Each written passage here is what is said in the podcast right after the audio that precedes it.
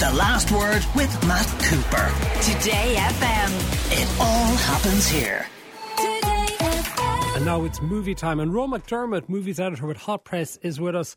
And there's no doubt what the big release of the week is Top Gun Maverick, the sequel, a mere 36 years later. And Roe, I have to start by admitting that, and this is, I got into a big row with a friend of mine a few years ago about this. I've never seen Top Gun despite my age. He said, How could you not? Blasphemy. Yeah, how could you not have seen something so important to the 1980s, something that he's rewatched time and time again? And I said, How can you, as a middle aged man, have rewatched that time and time again?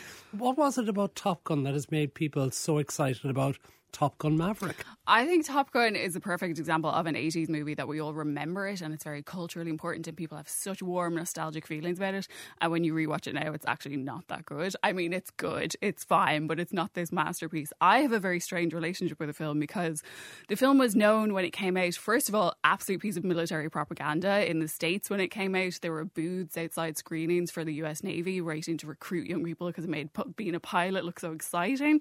Uh, but also it was a deeply homoerotic film which I think we can all acknowledge now.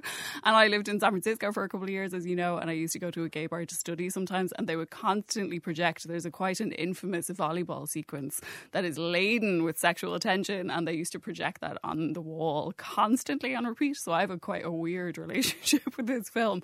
But the good thing to know is if you don't remember the film very well, or if you're like one of you blasphemers who have never seen it in the first place, you don't need to have seen the original to see this one. They really set up the relationships very well. They do nod into that nostalgia people have for the first film, but they flesh everything out. They make it its new, its own new thing. They have new characters, and while they deepen some of the relationships that were established in the first film, you also understand the dynamics very well in this film. So they play on nostalgia without relying on it, which is a really nice balance. I thought Tom Cruise said he would never do a sequel. So what changed his mind apart from filthy lucre?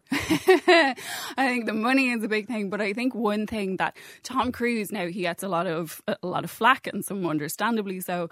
But one thing he is always incredible about is he has a real commitment and passion for really brilliant action movies. And his commitment to doing practical effects, his commitment to doing his own stunts really elevates a lot of franchises. It completely transformed, for example, the Mission Impossible franchise. So he said he would come back and do this film on the condition that a lot of the special effects would be practical. He would be in an airplane, the actors would be in airplanes.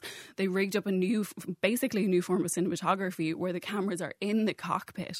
So all of the flying sequence sequences feel really real, really palpable, nerve wracking, uh, really immediate and exciting. It sounds like you got into this. I think the action sequences are glorious. I think they're incredibly impressive. Impressive.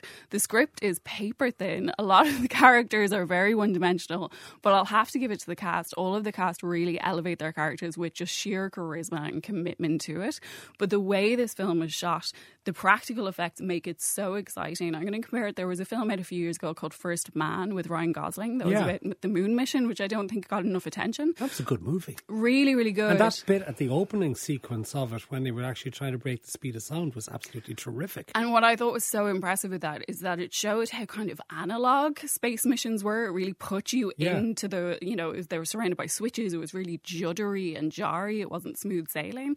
And this film does that, it really puts you in the cockpit. So you really feel the wind rushing. You really feel dizzy and vertigo when they're spinning, but it's really thrilling. Is that a bit like a, a virtual reality experience almost? Sort of like putting on a headset and doing an immersive experience? Is that what this is like? even better, I think, because there's so little CGI, and the CGI and special effects that are used during the flying sequences are seamlessly edited in, so you really can't tell where the seams are, which is incredibly impressive. And the cinematographer for this worked on things like Life of Pi, Benjamin Button, really, really talented. And if he doesn't get an Oscar nod, I will be furious. And I think blockbusters like this often get overlooked, but here the cinematography and the visual effects are really what make the film, and they're so incredible. So, but also what's really important is that this is about flying. This is there is a mission.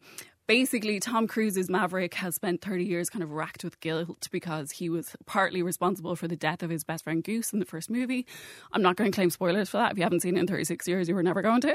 Um, but he should be an admiral by now. He should be really high up, but he's kind of been on a self destructive streak and he's somewhat coerced by the Navy to come back and train these top pilots on this very secret mission the mission itself is kept very ambiguous for reasons that feel very political. That they're Well, not. let me say, so it can't be Chinese because they don't want to be be Chinese, impacting on the can't be. Russia, can't be Iran. So they keep it very ambiguous. But what they do very well is they explain the mechanics of the mission. They explain what these pilots need to do to complete this mission, how they need to work together, where they need to go rogue, what they need the planes to do.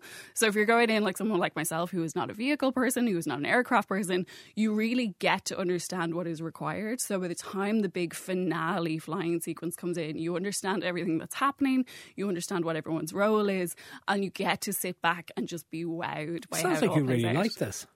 The script is paper thin. Weirdly, gender politics wise, it's regressive from the first one. There are less women with power in this. But I think Tom Cruise is proving why he's the king of the blockbuster. He has enough charisma that he really carries us through. He's so committed to the action. The action sequences are glorious. They're really innovative. They're exciting. And I think once you get swept away in it, it's a hell of a ride. Is he not too old for the part? I think they play with age actually very nicely in the film because they show how he should be still, you know, he should be more elevated than he is within the Navy. He should be doing certain things. He shouldn't still be doing these kind of self destructive racing, hopping into planes, hopping on motorbikes all the time. But they make it into a character detail. And there's a lovely thing that they do with Val Kilmer, who was Iceman, who was kind of Tom Cruise's rival in the first one. But they acknowledge Val Kilmer has had a lot of health difficulties and they acknowledge how physically and emotionally vulnerable the characters are. So they acknowledge that aging process, which I actually think works really well. And again, I think that's a really clever move on the behalf of the director by, again, playing into the nostalgia and the pre existing relationships and not relying on it and maturing. Are we expected to believe that Tom Cruise did his own stunts? Always does. He commits. He's he commits. going up in fighter jets and doing this stunts. Have you not seen the amount of footage there is of him breaking his own foot in the Mission Impossible movie and keeping going? And that's the take he used. He's so commits to this. And I will say, like, there are a lot of movies. Gonna, we're going to talk about Bob's Burgers in a second, which you absolutely do not need to see in the cinema. Tom Cruise was also determined. This was shot three years ago. They've had a few years to like hone the special effects, but this was ready to go right before COVID. And Tom Cruise really fought for this not to be released in streaming and said, everybody worked so hard on the stunts in this movie. Everybody really committed. Go see it on a big screen. And I understand people are wary of going to the cinema. I completely respect that. Also, people's money is tight at the moment, and going to the cinema with the kids could be a luxury. This is one of those films that is so immersive and glorious to witness on a big screen. So, if you are going to pick a film to see in the cinema, this is it because you just get lost in it. Okay, great that's fun. a hell of a good recommendation. Uh, tell us so about Bob's Burgers or the Bob's Burgers movie. If there was ever a film you could wait to see on your laptop on a Sunday when you're a bit hungover, it's Bob's Burgers.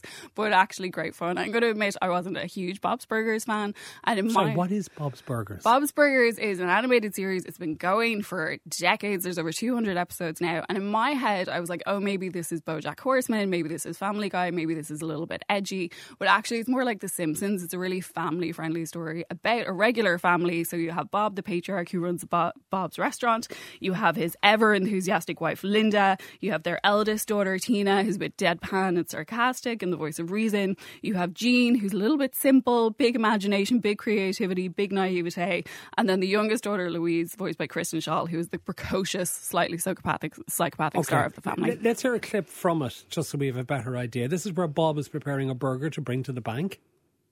Well, that's the first time an exterminator said he's going to pray for us. That's okay, right? That's not a bad sign. No. What you doing, Gene? I'm making an instrument out of spoons and a napkin holder and dreams and magic. Obviously, Tina. How's the burger, Bob? It's okay. I put an egg on it. Why is Dad making a burger at 8 a.m.? Is he on British time? He's making it to bring to Mr. Dowling at the bank. We have a meeting this morning and we're going to ask for an extension on our loan payment. Oh, fun. And we really, really need to get that extension. All the restaurant equipment is wrapped up in that loan. So you're giving him a burger? Well, I mean, we can't give him money, Tina. Because we don't have any. Pretty much. How about you play him some of this? Ah, what, to scare him? No, to enchant him. Bob, you know I love this bring him a burger idea. But isn't it a little early to be making it? I mean, our appointment isn't for a while. This is a practice burger. Why are you whispering? I don't want it to hear him feel bad. Okay. So you're getting an insight into the family there. Basically, when Bob Burger starts, everyone's a little bit vulnerable. The parents are facing this financial crisis. Tina, the eldest daughter, has her first crush, crush and is struggling with letting go of control and feeling vulnerable about someone else. Gene uh, wants to be a rock star with this instrument that he's invented out of a napkin holder and plastic spoons and is really struggling why nobody believes in him. And youngest daughter, Louise, is struggling because she's been called a baby on the playground and always thinks for herself as precocious.